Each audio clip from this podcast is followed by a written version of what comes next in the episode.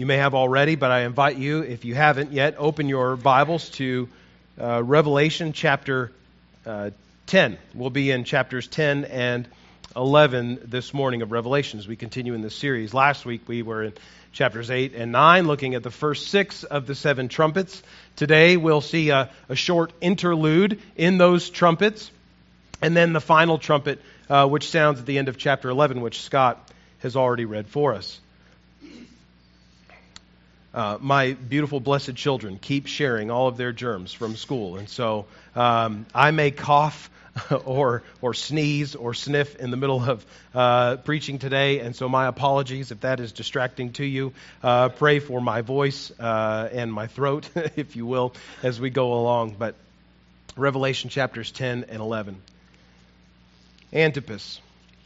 You remember Antipas, don't you? Don't you? Antipas was a member of the church in Pergamum, one of the churches that Jesus spoke to in Revelation chapter 2. You remember what Jesus said to the church in Pergamum. Chapter 2, verses 12 and following. Jesus says to the angel of the church in Pergamum, Write the words of him who, is, who has the sharp two edged sword. I know where you dwell, where Satan's throne is. Yet you hold fast my name, and you did not deny my faith, even in the days of Antipas my faithful witness, who was killed among you where Satan dwells. You remember Antipas, don't you? Antipas, this faithful witness in Pergamum, who lost his life for faithful preaching of the gospel. We don't know too much about Antipas other than his name and why he died and where he was killed in Pergamum. We, we know that he was killed for preaching the gospel. We don't know how long he had been doing it. We don't know the circumstances uh, of his execution. But here he is being commended as, by Jesus as a faithful servant, faithful witness who lost his life for preaching the gospel. To a church like the church in Pergamum, who saw one of their own killed in the street for proclaiming the gospel, what word of hope, what word of hope is there? For churches who have members who are being arrested and maybe taken away and imprisoned, maybe tortured, even killed for their faith today, publicly, and in, in dark alleyways and in, and in closed off prison cells and prison facilities, in places of the world today where Christians are losing their life for faithful proclamation of the gospel. What hope is there for them? Surely there have been countless antipases throughout history there are anonymous Antipases in the world today losing their life for faithful gospel testimony. What, what hope is there for churches who see their brothers and sisters killed for their faith from God's word? Well, I think we have hope for us and an encouragement for us in Revelation 10 and 11. During these seven trumpet judgments that uh, we've seen six already, we'll see the seventh in just a moment. We have seen God, through all this, judging the idols and judging idolaters of the world. But through it all, He protects His people for powerful witness to the gospel until Christ comes again. This is the word of hope for churches who have brothers and sisters who lose their life, who are arrested, who are tortured, uh, who are afflicted for bold proclamation of the gospel. And it is the main idea of our text this morning in Revelation 10 and 11 that God is working the great sacrifice of his people to result in the great praise of his glory. That's the encouragement for the church that has an Antipas among them who loses his life for the faith. That God is working the great sacrifice of his people, even the sacrifice of their own lives for the gospel, to result in the great praise of his glory. Friends, we need to be made courageous with the help of God to be bold witnesses for Jesus.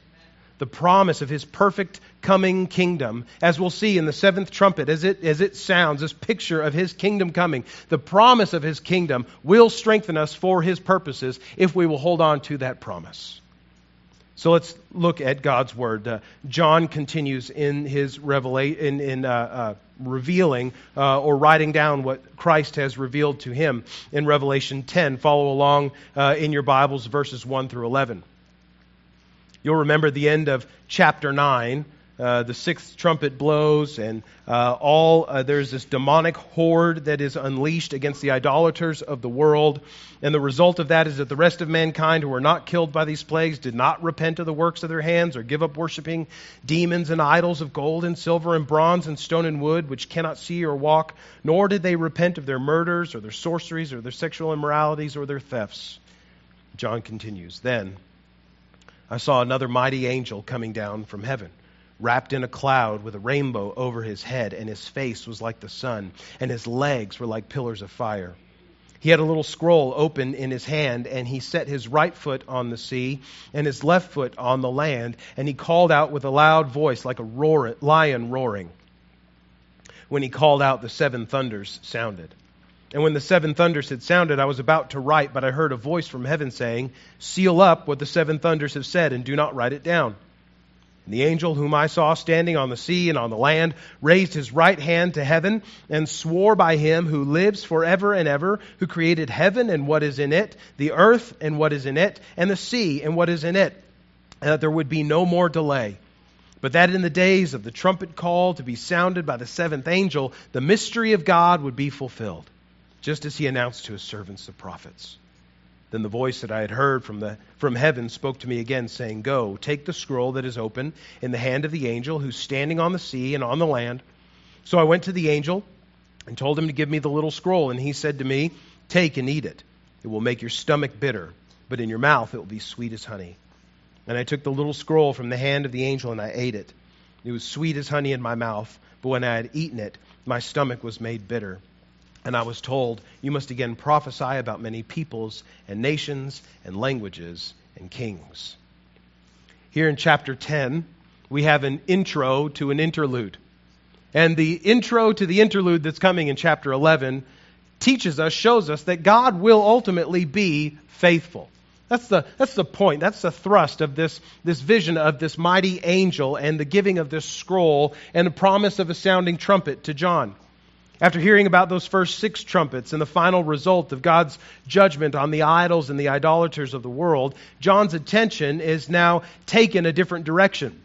He sees this angel, this mighty angel coming from heaven, a giant angel, large enough to plant one foot on the sea and one foot on the earth. It's an image of having authority over all things.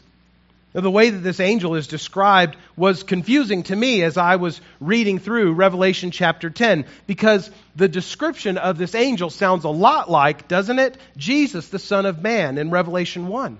Or even God on his throne in Revelation 4. He's wrapped in a cloud. There's a rainbow over his head. He's, he has a face shining like the sun, legs like pillars of fire a little scroll in his hand, like the lamb, remember, who took the scroll from the hand of the one seated on the throne? He has a, vo- he has a voice like a lion, and there's thunder when he speaks. All this sounds like, uh, sounds like a divine description. It, it, the question is Is this the Son of Man? Is this the risen uh, Lord Jesus? Is this the one who sits on the throne? Is this God the Father? No, he's not. He's an angel.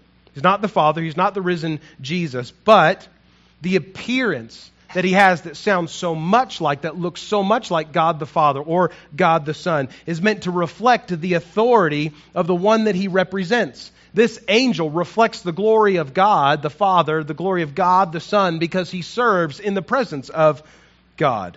This is an angel sent directly from the Lord and from the Lamb to John. And when this angel speaks, John hears seven thunders.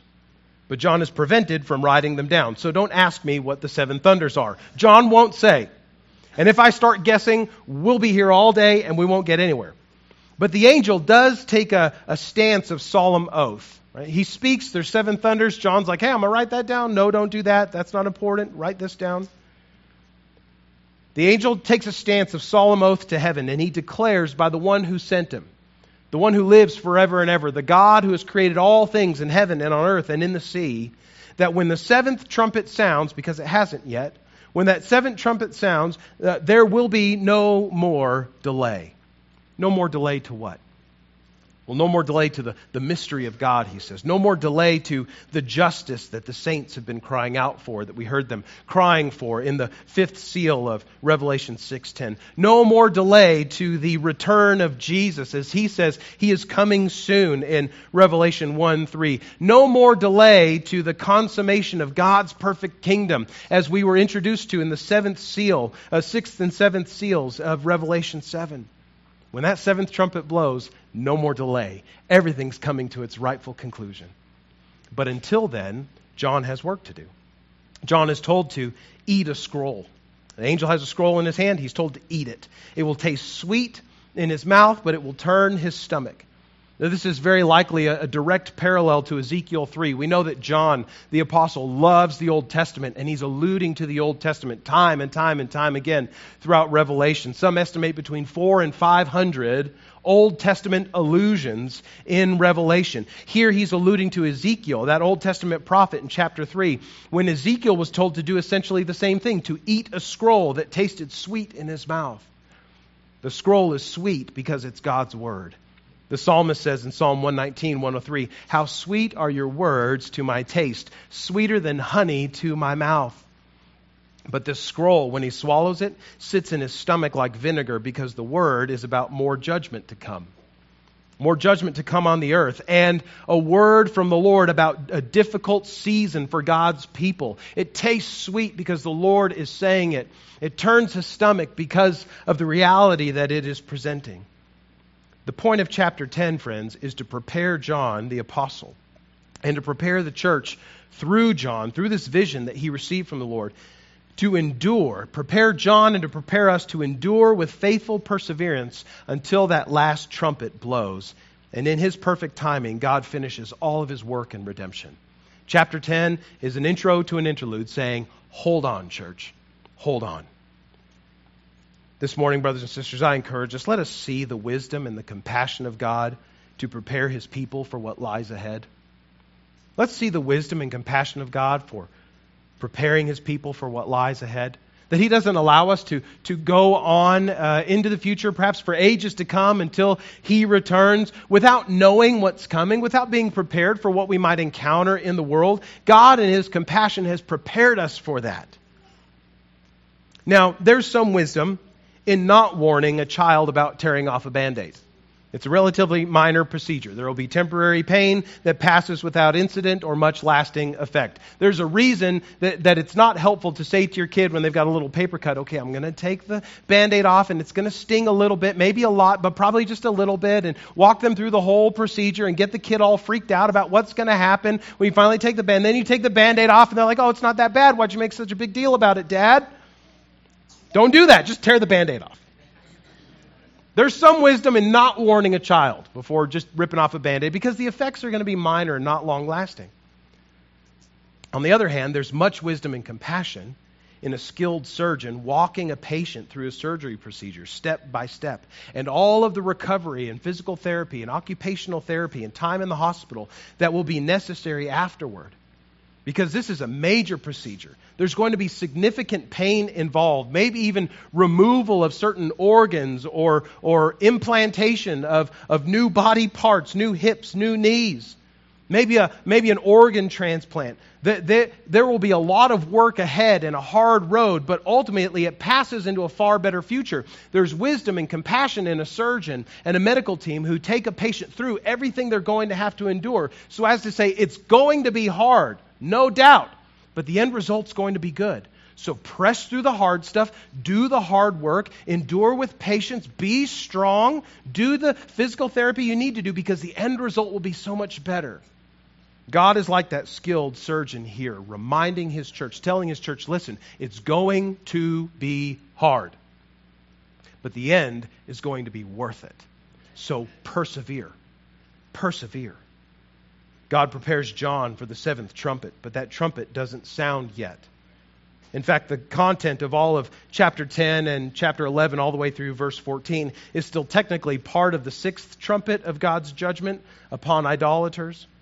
Revelation 11 will reveal, like Revelation 7 did, we'll see some parallels here. What God is doing in the church and through his people in the midst of his judgment on the world until Christ comes again. We've seen what God is doing in, the terms of, in terms of judging idols and idolaters in the world, between Christ's ascension, as we read of it in the end of the Gospels, and between his second coming, as we've been waiting for and, and, and urgently and eagerly anticipating these last two millennia of the church age. In that time in between, God is judging the idols and the idolaters of the world. But the question comes at the end of the sixth trumpet what about the church? What about God's people? Where are we in all of this? So let's continue. Follow along in your Bibles, Revelation 11, verses 1 through 14. John writes Then I was given a measuring rod like a staff, and I was told, Rise and measure the temple of God and the altar and those who worship there. But do not measure the outer court, the, the court outside the temple. Leave that out, for it is given over to the nations, and they will trample the holy city for 42 months. And I will grant authority to my two witnesses and they will prophesy for 1,260 days, clothed in sackcloth.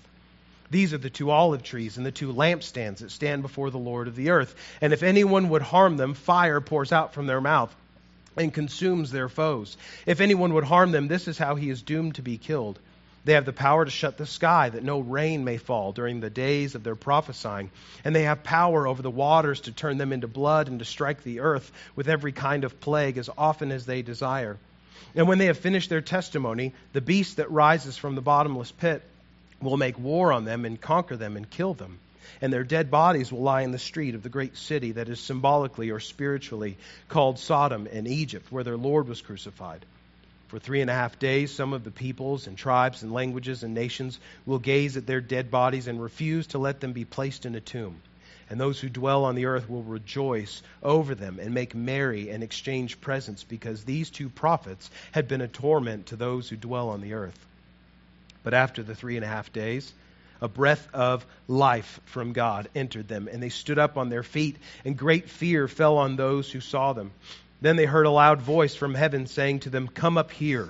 And they went up to heaven in a cloud, and their enemies watched them. And at that hour there was a great earthquake, and a tenth of the city fell. 7,000 people were killed in the earthquake, and the rest were terrified and gave glory to the God of heaven. The second woe has passed. Behold, the third woe is soon to come. It has been said that Revelation 11 may be the most uh, contentious and feverishly debated text in all of Revelation. And friends, we're not going to solve all those debates today.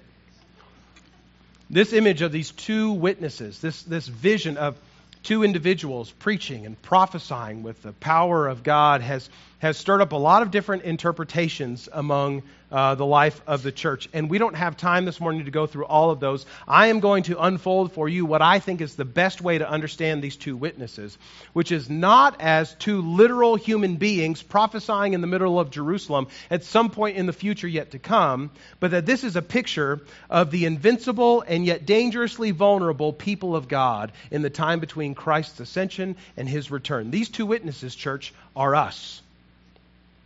Just like in Revelation 7, God is going to show us here in Revelation 11, He's going to show John what is the status of the church between the time of Christ's ascension and His second coming. Here in uh, verses 1 and 2 of chapter 11, John is given a measuring stick, and he's told to measure the temple of God and those who worship there. This is almost identical, again, to the commission of Ezekiel in Ezekiel chapter 40. I believe that this temple that John sees is not a literal temple. It's not a building of brick and mortar, but a symbolic temple.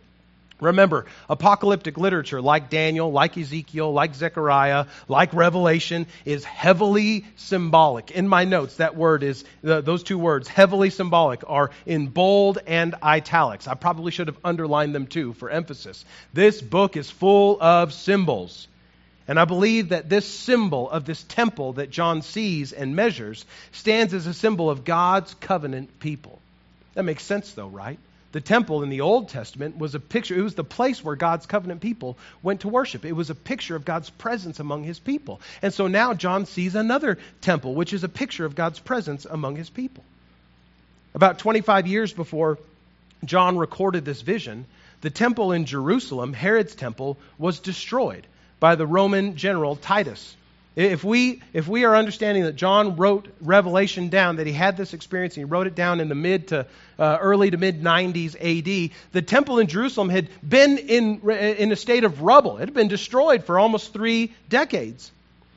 But even in the years before the temple was destroyed, Christians were already beginning to understand that the temple was no longer, this idea of God's temple was no longer a mere building of brick and mortar, but the temple of God was a people who composed a temple of living stones. Listen to how New Testament writers, apostles inspired by the Holy Spirit, speak about the church. 1 Corinthians 3 16 and 17, Paul says, Do you not know that you are God's temple and that God's Spirit dwells in you? If anyone destroys God's temple, God will destroy him. For God's temple is holy, and you are that temple, Paul says. Paul writes also to the church in Ephesus, speaking to a group of, of mixed background believers, Jews and Gentiles, people who were allowed in the temple and people who were not allowed to worship in parts of the temple. He says to these mixed, ethnic, uh, ethnically mixed follow, uh, group of followers of Jesus, in Ephesians 2:19 and following, he says, "So then you are no longer strangers and aliens, but your fellow citizens with the saints and members of the household of God, built on the foundation of the apostles and prophets, Christ Jesus himself being the cornerstone, in whom the whole structure being joined together grows into a holy temple in the Lord." The church is a holy temple in the Lord. In him you also, Paul says, are being built together into a dwelling place for God by the Spirit.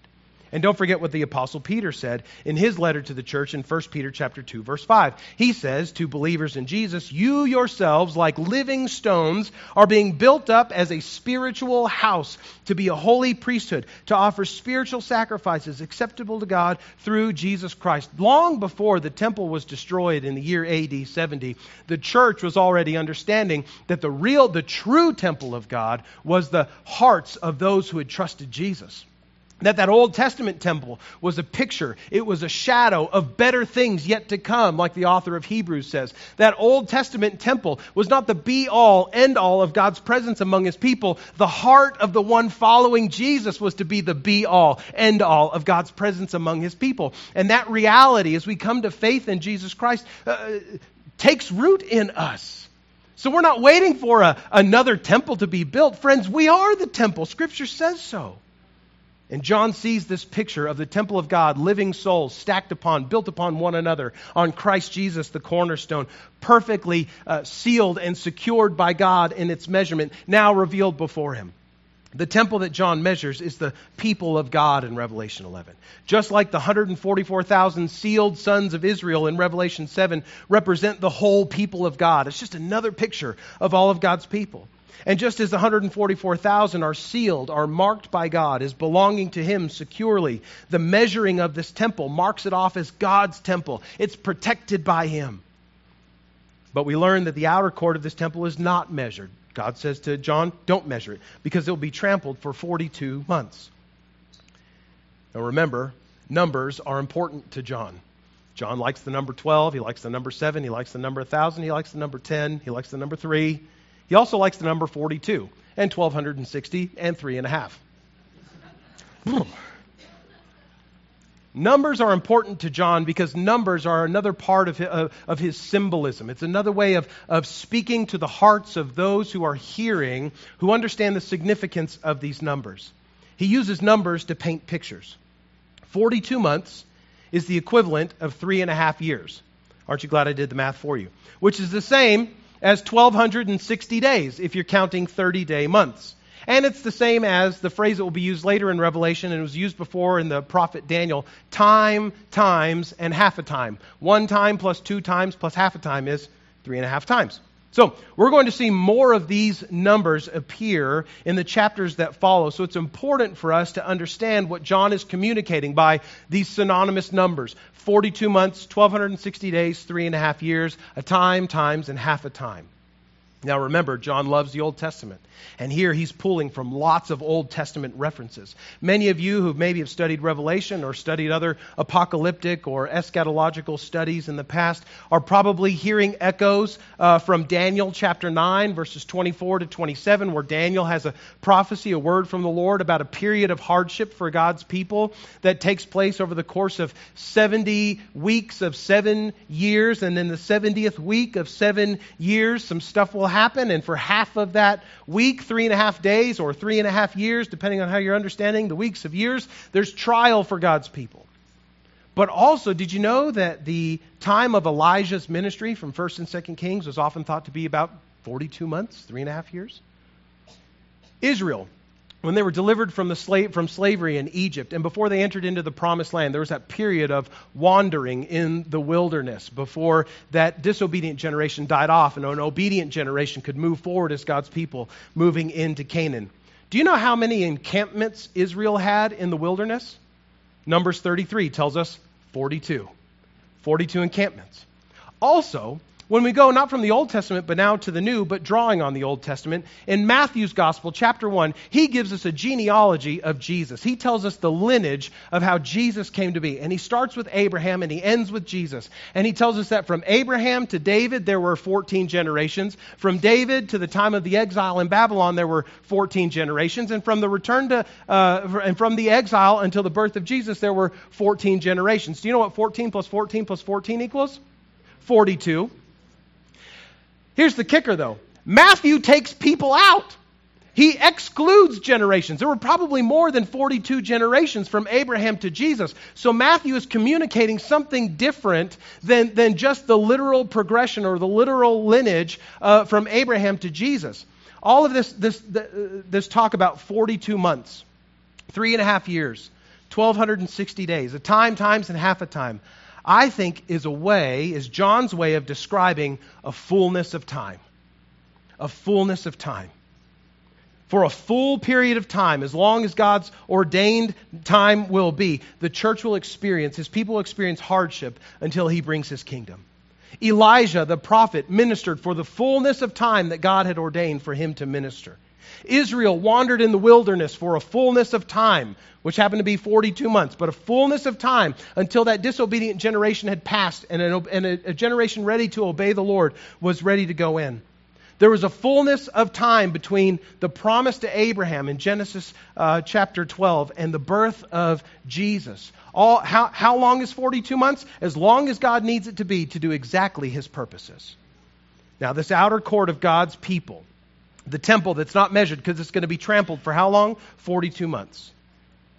For a fullness of time, the outer court of God's people will experience trampling and tribulation, difficulty as his people. Friends, this is a promise of sorts that in the intervening time until Christ returns in power and victory and glory, that his church will be the recipients of difficulty. For a full period of time, we will be the objects of oppression and abuse even death from the unbelieving world. How long? As long as God needs to to fulfill his purposes. But at the same time, the fact that his temple is measured, his temple is, is measured, means that it is ultimately secure, which is the same message that we get from the identity and the ministry of the two witnesses. God perfectly preserves his people in the midst of tribulation to do what he needs them to do. So, from verses 3 to 13 of chapter 11, we move from the picture of the temple now to a picture of these two witnesses. We hear about the identity and the work of these two preachers of the gospel. Now, just as the 144,000 sealed sons of Israel in Revelation 7, we saw are also the great multi ethnic multitude that no one could number. John hears about 144,000, but he sees a great multi ethnic uh, multitude. Now, John sees a temple, and then he sees two witnesses, which is to say, these two visions, these two pictures of God's people, we should, we should view them in tandem. These are not competing images, but two symbols for the same uh, object, which is God's people. The temple and the two witnesses are twin pictures of the church. We read about these two witnesses that there are two of them. That's the first thing we know about them. Why, why the number two? Why not one? Why not 40? Why not 12? John, you seem to like all those numbers too. There are two witnesses because all throughout Scripture, in the Old Testament and the New Testament, we are told that charges against someone, a judgment against someone, is only valid if it comes from at least two witnesses. These witnesses are dressed in sackcloth. Sackcloth is a picture of repentance. This is to say, their message is a message of repentance. It's a call to those who are listening to turn from sin and trust in Christ. Friends, a message clothed in sackcloth was the message of Jesus. In Matthew chapter 4, verse 17, Jesus begins his ministry by giving a call to people to repent. Jesus begins his ministry saying, Repent, for the kingdom of heaven is at hand. All through his ministry, he's calling people to turn from sin and trust in the Lord. And this is the same message of the church that it's proclaimed in Acts chapter 2 at the first Christian sermon at Pentecost by Peter, there in the middle of Jerusalem, as he shows those Jews who are gathered together for the Feast of Pentecost that Jesus, whom they crucified just uh, uh several weeks before, had been raised from the dead as God's Messiah. He shows them by the scriptures that Jesus is the only Savior of His people and of the world. And those who are hearing this, who realize we, we just crucified the Messiah and He was raised again, what do we do? They ask Peter, what do we do if Jesus is this Messiah? And his message is the same as Jesus' at the beginning of his ministry. He says, repent. If you recognize that Jesus is King of kings, Lord of lords, God's ordained servant to bring about the salvation of the nations who died for sins and was raised from the dead, your response is repent. Repent and be baptized, every one of you, in the name of Jesus Christ, Peter says, for the forgiveness of your sins, and you will receive the gift of the Holy Spirit. These two witnesses are clothed in sackcloth because their message is a message of repentance. But this message of repentance is not a beleaguered one, it's not a dire one, it's not a sad one. It's a call to receive the blessing of God. It is not, friends, a curse to call a sinful world, a lost world, a world running headlong into destruction away from God. It is not a, a bad thing or a sad thing or a curse to say to them, turn. Turn to the Lord because He's ready to receive you. His arms are open wide all the time for people to turn to Him, to turn from their sin, to trust in His Son, to be renewed in heart and soul and mind and strength so that they might live out their God designed purpose in this world, which, as image bearers of God, is to love and worship and adore Him forever. It is not a curse to call people to repent. This is the message of the two witnesses. These two witnesses are also called two olive trees and two lampstands. The reference to two olive trees is certainly an allusion to Zechariah chapter 4, another Old Testament prophet, where there Zechariah is speaking about these two figures who returned from the Babylonian exile to Judah in the days of the rebuilding of the temple that had been destroyed uh, by the Babylonians. These two figures, Joshua and Zerubbabel this priestly and kingly figure who, who returned from the Babylonian exile. These two in Zechariah 4 are called olive trees, who, who, whose oil lights the lampstand of the Lord. And the reference to lampstands is already familiar to us from the context of Revelation because the Son of Man, as he appears to John in Revelation 1, is surrounded by seven lampstands, which are the churches. These two witnesses have the power of fire that consumes their foes, and power to shut the sky, and to turn water to blood, and strike the earth with every kind of plague. What does that sound like? So many Old Testament prophets, right? The picture here images for us the ministry specifically of Elijah and Moses. Elijah, who called fire down from heaven, and, and Moses, who administered plagues from heaven against the enemies of God. All of this is to say that the witness of the church in the world is to proclaim the word of God. Fire comes out of their mouths. This is not a, a picture of human blowtorches. This is a picture of a faithful church calling people to repent, whose words, whose the gospel that comes out of their mouth simultaneously consumes those whose hearts are hardened against God and purifies those who are ready to be made holy by God's word proclamation of the true gospel is a plague of heavenly judgment upon those who don't listen, and it is a blessing from the Lord that inspires those who have trusted Jesus to continue on in faithful perseverance. Now, these two witnesses, who are the church, who are us, we need to see ourselves in the picture of these two witnesses. When their testimony is finished, the witnesses are conquered and killed by the beast. Now, the beast is identified as the one who holds the key to the abyss. This is the same uh, uh, one that is mentioned in Revelation chapter 9, verse 1. This beast is Satan. And this beast will be mentioned in more detail in Revelation 13 and Revelation 17. So hold on, we'll get there. But this beast is allowed to war, to wage war against the saints of God, and even to cause them to die. And he humiliates them by not allowing their bodies to be buried. This is figurative imagery, I believe, for the way that Satan has appeared to have conquered the martyrs of Christian history. and the unnamed martyrs for Christ in the world today. While many look on their often humiliated bodies, Satan believes he has won. Satan believes when saints die for the faith that he has defeated them. He has silenced a voice for the gospel.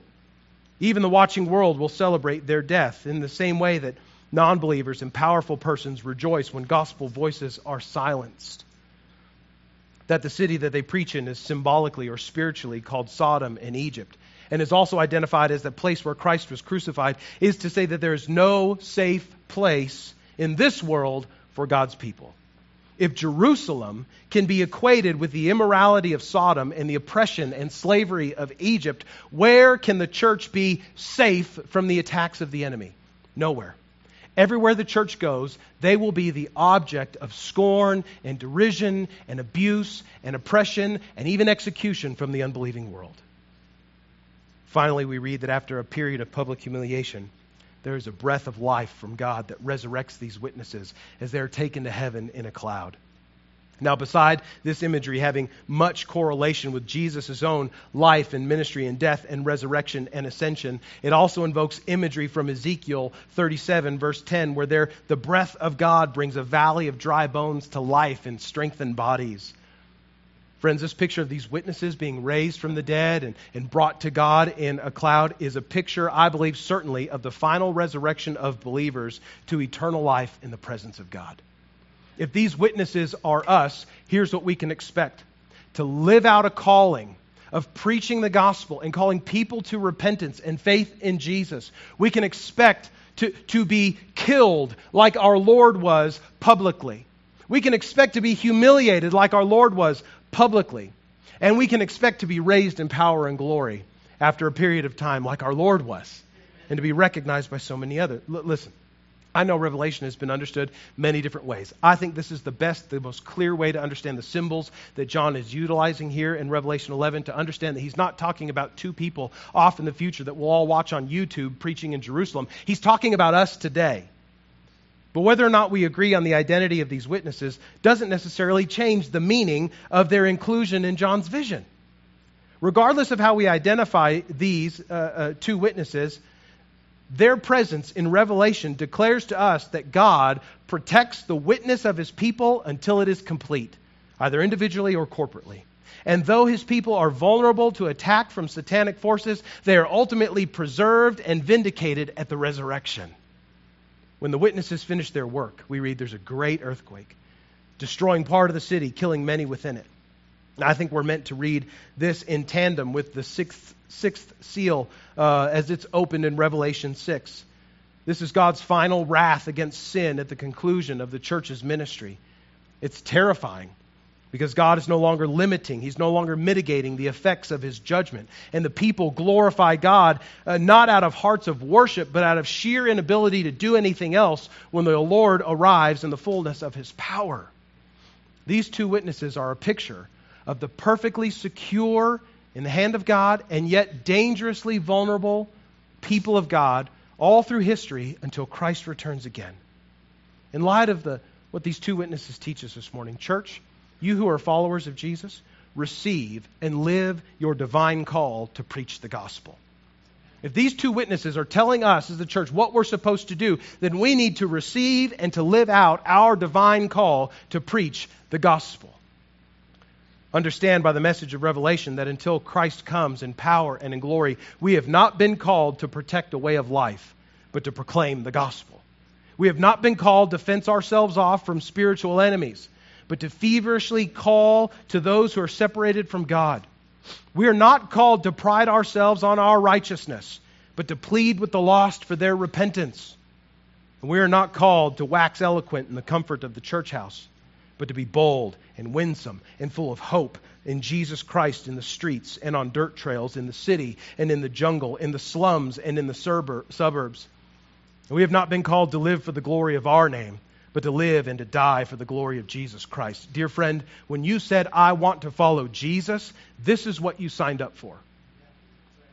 And in, and in case you want out, here's your exit ramp. Seriously. If you thought following Jesus was going to be all bubblegum and fairy tales and lollipops and happy sing song dances down the road, you missed it.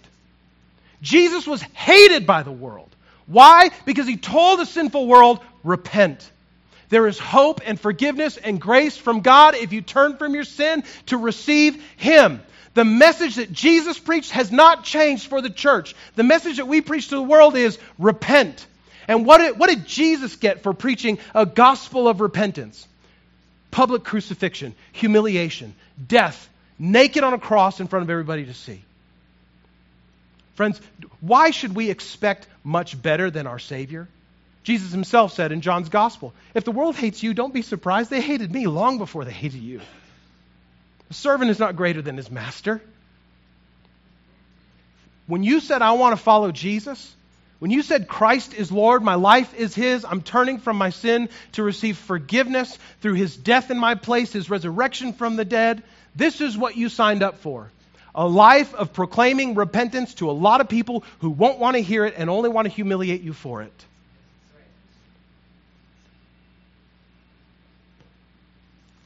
You signed up for a life given in service to King Jesus, who rescued you from sin and who rescued you from death, that you might make his name and the hope of his gospel known. And yes, that you might even die doing it. That's what we signed up for. That's what the two witnesses tell us. This is the, this is the church, friends. They're going to preach repentance to a world that doesn't want to hear it, and will rejoice when we're dead in the streets for preaching the gospel of Jesus Christ. Now, that's not me saying that everyone in the world is antagonistic toward Christians. We live in a culture and a society in a day and age where that's not necessarily quite the case.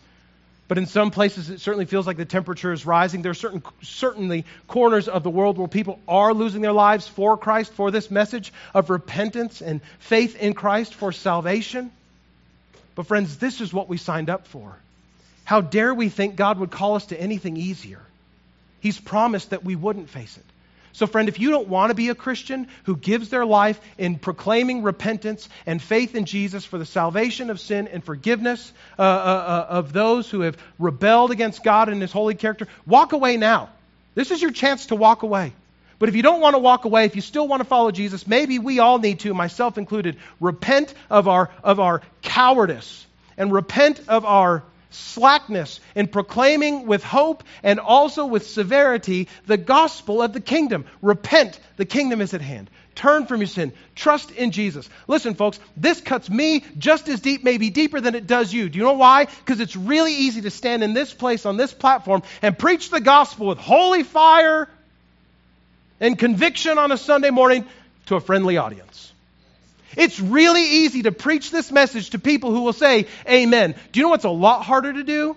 To preach this message with compassion, with winsomeness, with, with hope and joy in my voice to my neighbor across the street, who I've lived across the street from for four years, but I still can't remember his name, much less know if he follows Jesus. That's a lot harder to do.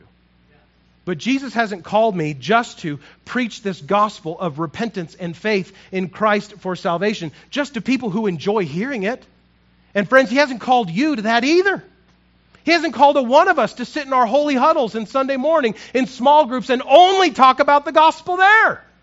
He's intended for those places to be training rooms, boot camps, Opportunities for us to prepare our, our, our, hearts and steel our stomachs for taking the gospel to a world that doesn't want to hear it. Church, receive and live your call. If you have followed Jesus to proclaim the gospel of repentance and faith in Christ for salvation to the world, this is us. These two witnesses are us. This is the life that we can expect to live. How dare we think that we could rise above or have it any easier than Christ who died for our sins? But that's not how John ends this section. He goes on to tell us about the seventh trumpet. Scott already read these verses for us. You can review them in your Bibles. In Revelation 11, 15 through 19, the seventh trumpet sounds and God's kingdom comes. And we close here with, with what, what Scott read at the start and with what was promised by that mighty angel in chapter 10. When the seventh trumpet sounds, there will be no more delay. After John relates to us what the calling and the work of the church will be until Christ returns in the picture of this temple and these two witnesses, he tells us about the last trumpet to sound. And when it sounds, that trumpet inspires the praise of those in the heavenly throne room of God. Shouts ring out from those 24 elders, those angelic beings in God's throne room. The kingdom of the world has become the kingdom of our Lord and of his Christ, and he shall reign forever and ever. This indicates that the final trumpet marks the beginning of the eternal state. The final trumpet is a preview of the new heavens, the new earth, the new Jerusalem, where God dwells with his people, that comes to us in, in grand detail in Revelation 21 and 22. God's dwelling place is with man. His throne is the center of the new creation. In heaven, a song is sung. We read it in verses 17 and 18. God is reigning. The wicked have been judged. God's people are rewarded for their endurance. Glory to the King. And John sees another temple opened. This heavenly temple that he sees uh, opened in heaven stands as a symbol of God opening to all of his redeemed saints total and unfettered access to his presence. Again, this is nothing short of the kind of imagery of God's uninhibited presence with his people in the new creation. We'll get there in a few weeks at the end of Revelation. It just seems that this is a preview of that fuller description that, that's coming. It's like John is, is telling us, hey, listen, we're, we're, we're going to get to the really good stuff, and the good stuff is coming. There's a little bit more uh, uh, judgment and, and stuff that we need to understand about what God's doing in the world before we get to the end of Revelation. But here at the seventh trumpet, he's saying, Church, lift your heads, lift your voices. Good things are coming. In the middle of trouble, in the middle of persecution, in the middle of watching your friend like Antipas die in the streets of your city, there's reason to rejoice because a trumpet is going to sound, and on that day, God will bring his kingdom in full. Knowing, friends, that we live in a world that might like to put some of us to death one day, and in some corners of the world are putting those various anonymous Antipases to death in the street, what are we to do? What are we to do? The seventh trumpet reveals to us and teaches us that we can confront today's troubles with songs of tomorrow's praise.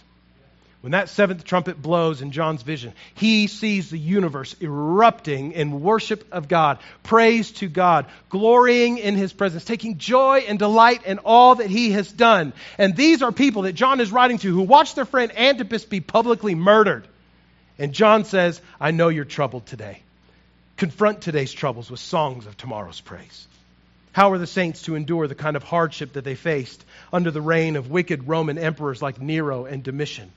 How were Christians to persevere in faith when wars raged all around them and plagues and sickness swept through their land? How are we today to persist in winsome sharing of the gospel when it seems that our culture only cares to divide over who holds the keys to the future of the nation? How do we overcome? How do we confront today's troubles? We sing. We sing we sing about the Lord of life who gave himself for our sins and was raised for our justification. We sing about the King of kings who will one day receive glory from every person, great and small. We sing about the Prince of Peace who will turn swords into plowshares. We sing about the Lamb who will wipe every tear from our eyes. We sing about the only Son of God whose ministry of reconciliation will one day result in his making his eternal home with his blood bought bride. Am I talking to Christians today?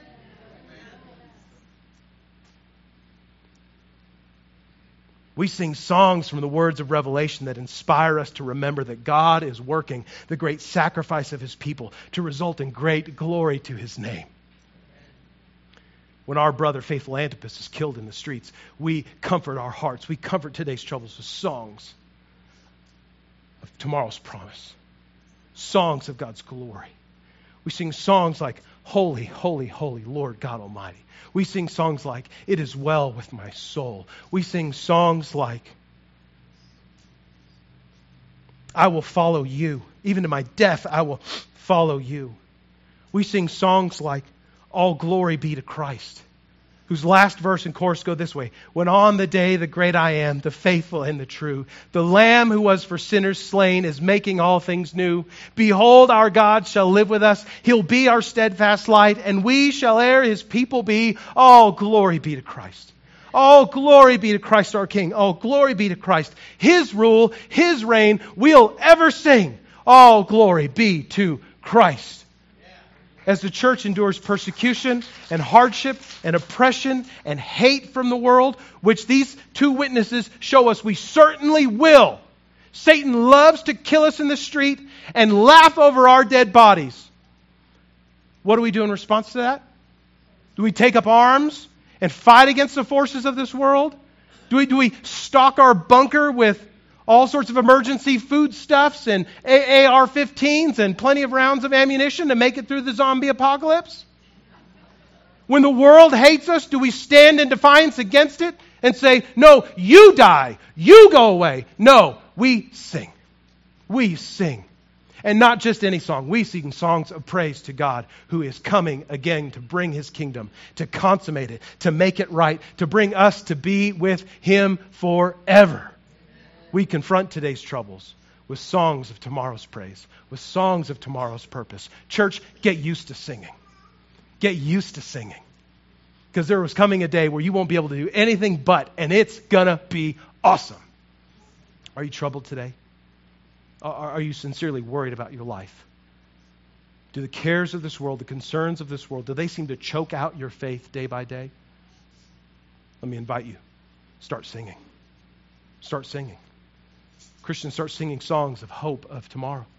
When Christ will come and make his home with us, when he will wipe every tear from our eyes, where death and sorrow will be no more, and there will only be glory in the presence of our King. Sing songs to Jesus.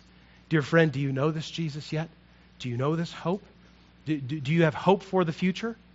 The way that Revelation speaks to the church, have hope for the future? If not, yet you can have it in the person of Jesus Christ.